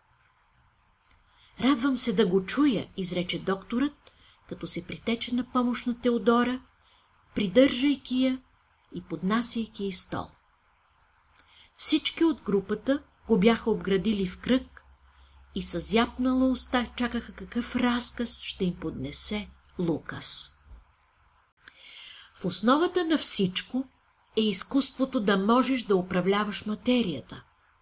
Поде докторът и с недвусмислен жест дигна ръка нагоре, като продължи да говори. Сега внимавайте какво ще стане с моята ръка. Всички изчакаха няколко минути, но нищо не се случи. Май нещо от триковите ви не стават всеки път, докторе, изрече Теодора с лека ехидна нотка в гласа. Да, така е. И знаете ли защо? Защото го няма пръстена на Титус. Без него не можем да управляваме материята. Но ако Теодора ми го подаде, така нареченият от нея трик ще се получи. Охо, разбира се.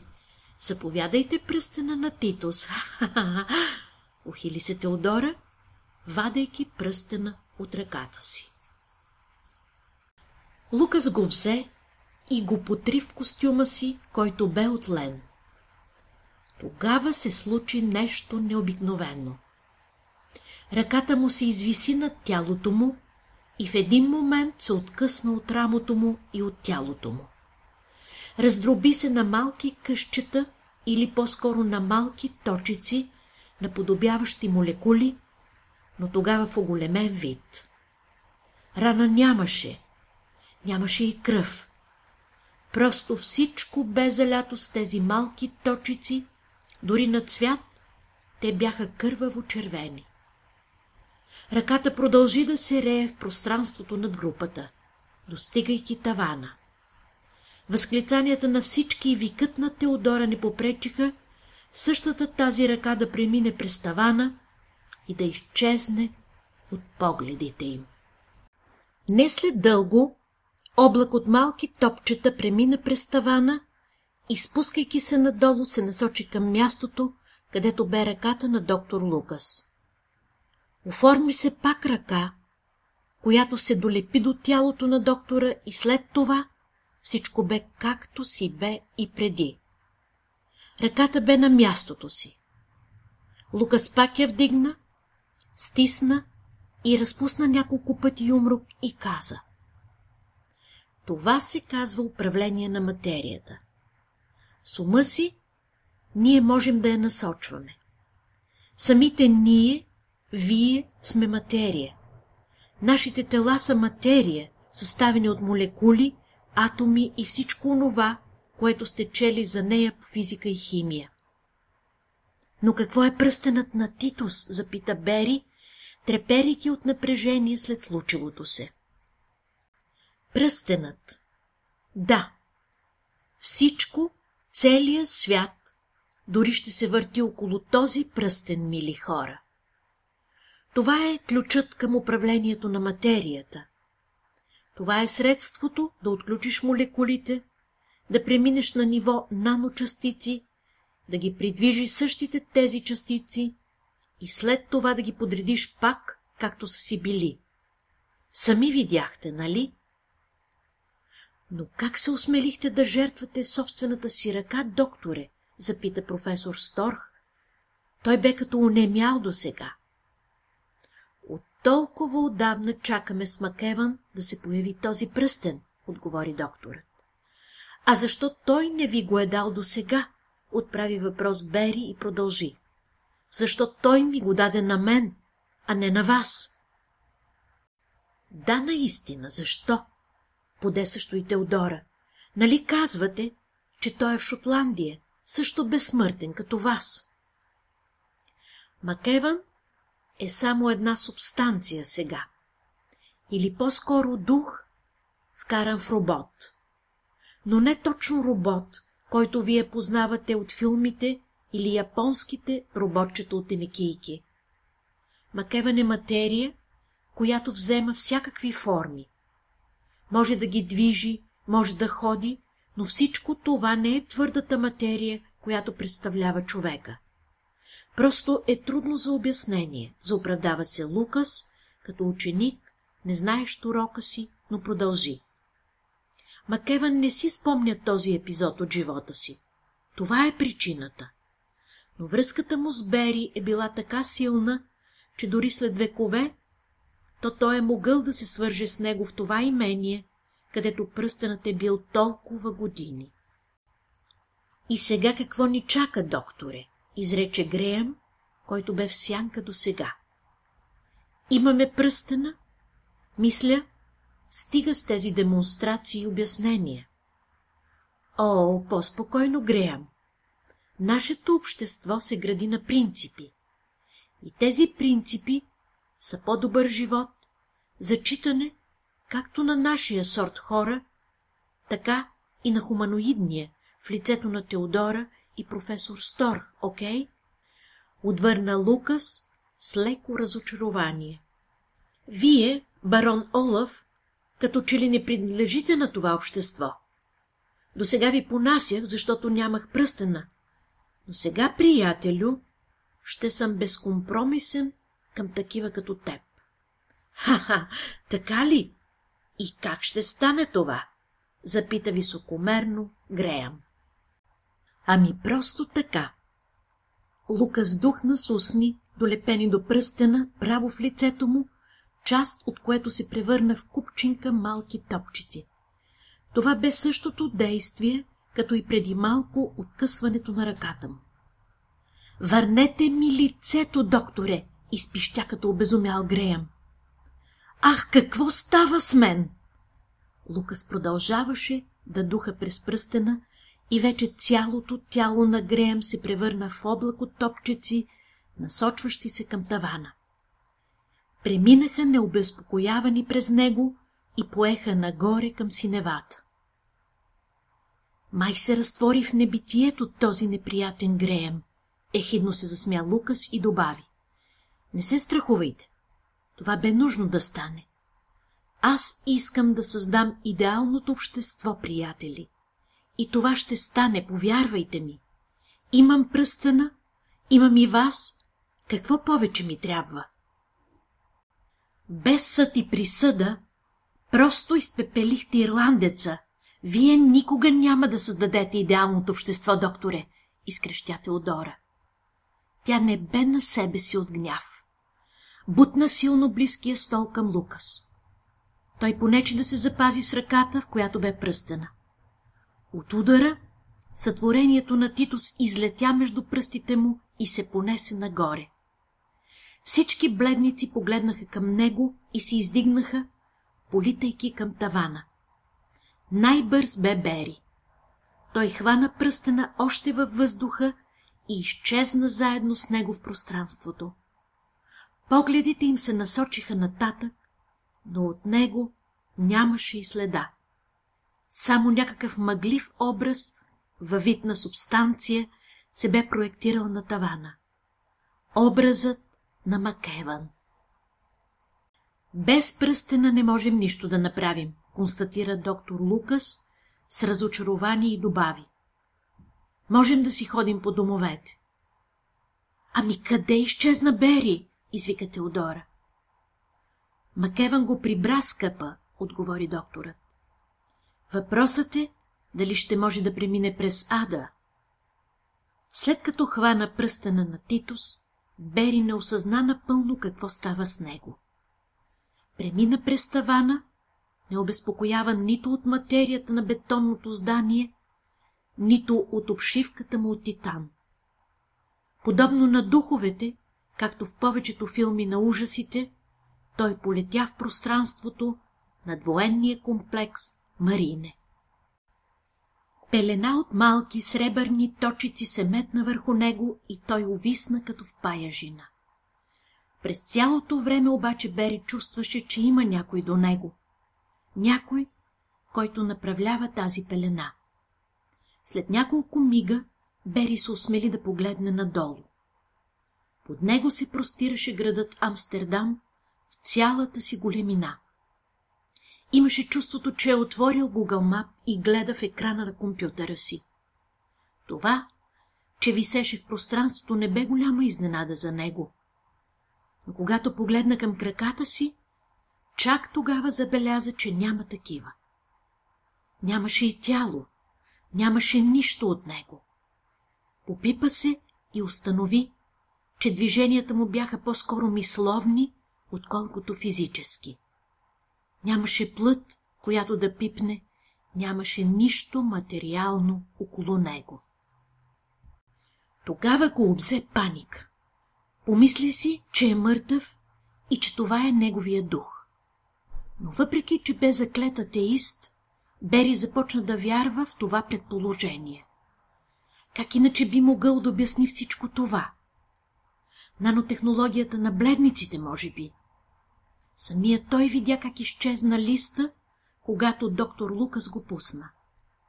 Още няколко минути продължи висенето във въздуха и тогава се случи нещо, което човек не би помислил, че е възможно. Семята под Бери се разтвори и той се спусна към процепа със скоростта на светлината. Обгърна го тъмнина и плътна материя. Това трябва да е адът, помисли си той и изгуби напълно съзнание.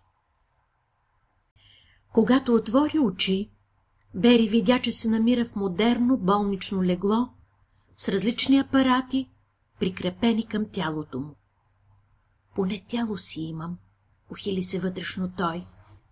Погледна към нещо, което бе седнало на стол до него и много приличаше на обрисуваната субстанция на прапрадядо му Макеван. Събуди ли се най-после Бери? Попита съществото и добави. Вече три месеца си в кома. Ти си Макеван, нали? Отговори Бери на въпроса с въпрос и добави. Или си поне нещо останало от него? Да, така е остроумнико, засмя се субстанцията. Три месеца. И къде съм бил? Все тук ли? И аз не знам, Бери. Изгубих управлението, когато те взех от Амстердам. Исках да те транспортирам с новата нанотехнология, тук, при мен в Шотландия, но пелената от малките точици се разпадна и ти пропадна в земята. Тък му бе разчленен на наномолекули и всичко се срина. Пръстенът ми изигра. Като че ли това бе негова малка шега, се обяснява субстанцията, стана от стола и се приближи още по-близо до Бери. Нищо не помня, дядо, каза легналият в леглото холандец и попита. Мога да ти казвам, дядо, нали? Да, разбира се. Аз съм твоя пра-пра-дядо, но просто дядо ми звучи добре, засмя се Макеван. Помня само тъмнината, която ме обзе и нищо повече. Три месеца. По-скоро бих казал, че бяха три мига. Много е важно да си спомниш какво стана, синко. Започна пак да говори субстанцията. От това зависи дали ще победим злото. Ти бе Фада, Бери. Фада? Има ли такъв? Да, има синко. И го изучавам от векове. Това е черния свят на сенките. Затова те я отнех от лука си от твоя свят. Първо искам да победя злото и тогава да сътворим новия свят с теб, Бери. Лукас искаше да започне сам, без мен, и без да знае как да победи злото. И какво общо имам аз, дядо? Ти бе там цели три месеца. Трябва да си спомниш. Ще те оставя на спокойствие. Необходими са ти още наномолекули на втора степен. Не си още целият, каза Макеван и посочи под завивката, където трябваше да бъдат краката му. Бери погледна натам, отви одеялото и забеляза, че е без крака. Бе само струп и ръце. Какво съм аз? промълви холандецът и добави. Само един труп. Не се безпокой, обади се дядо му. Всичко ще се възстанови. Важното е, че те намерихме и те възпроизвеждаме. Но къде бях? Точно това искам и аз да знам, синко. Остави се на медитацията. Сигурно знаеш как се прави. Или и това не си научил в твоя свят? А къде съм сега? Ах, много е за разказване, Бери. Сега си в Шотландия, под планината Карнгорн, в главната ни резиденция. Но първо си почини, възстанови краката си и след това ще знаеш всичко. Ще ти пратя наставник. Той ще те подготви за транспортирането ти в твоя свят, който за теб се нарича Амстердам. След като Бери излезе от претъпкания с бледи същества асансьор, то той се запъти към току-що спрялата метална сувалка в подземния град на бледниците. Бери бе потънал в спомените за прекараните три дни тук, в лечебния център. Възстановяването бе протекло добре.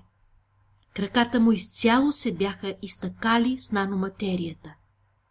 Чувстваше се като прероден. Той бе посрещнат от Картникос, неговия наставник. Хайде, Бери, закъсняваме. Излитаме нагоре след няколко минути. С видимо напрежение изговори бледоликия и добави, ловейки го за ръка. Побързай, моля те! Спокойно, Карт, ще я хванем. Я виж колко бърз съм станал. И докато изказа тези думи, то Бери се намери на площадката, носейки наставника си на ръце. Браво, ти наистина си добър, изненада се малко Картникус. Вече и в твоя свят ти ще бъдеш най-добрият, сигурен съм. Разбира се, а сега с Богом, приятелю мой, почти се разплака Бери, прекрачвайки прага на сувалката. Пътуването бе дълго, защото технологията да минаваш през земните пластове все още бе в зачатъка си. Какво ли прави Теодора в този момент? Запита се той и продължи да мисли. Дали ме е забравила и вече ме е отписала от света, но тя не знае, че всичко това е в името на експеримента. Аз трябваше да направя този експеримент. Макеван трябваше да ме прати в ада. Иначе бях загубен и аз, и света. Сега нямаше да бъда самоуверения, бликаш от сила и енергия мъж, па макар и бледник по природа. Сувалката бе транспортна машина, изопретена от великия ум на Лукас. Всъщност, тя не бе машина в буквалния смисъл на думата. Това бяха мисли, обгърнати от енергията на индивидите, поставени в нея и с тази неимоверна сила Сувалката се придвижваше между пластовете на майката земя. Пристигнаха в Амстердам. Той знаеше, че Теодора ще слезе от самолета и отиде веднага на летището. Чакаше я с нетърпение. След като той бе изчезнал, преди три месеца, то тя бе заминала за Гърция и се бе установила там за постоянно. Разбира се, след няколко имейла през последните дни, разменени от нея и него, то тя бе променила на часа намеренията си и бе резервирала самолетен билет за Амстердам. Той е посрещна и отидоха в кафето на последния етаж на летището Схипал. След като закусиха, Бери я заведе на мястото, което преди много пъти посещаваха, а именно пейката, от която се виждаха как излитат самолетите. Той поднесе пръстена, изработен преди хиляди години от великия майстор Титус. Клекна на колене и направи предложение за женитба. Тогава се случи нещо забележително. Пръстенът засия и огря цялото летище, като пилотите, които излитаха в този момент, бяха заслепени от любовта на божествения пръстен и даже самите самолети спряха. Застинаха на място. Бери поиска също и прошка за престоя му в ада. Какво се бе случило там? В ада той все още не можеше да си спомни. А Макеван чакаше. Чакаше тези негови спомени, за да знае къде се намира Ада и как да победи злото. А даже и не подозираха, че то злото бе толкова близко до тях.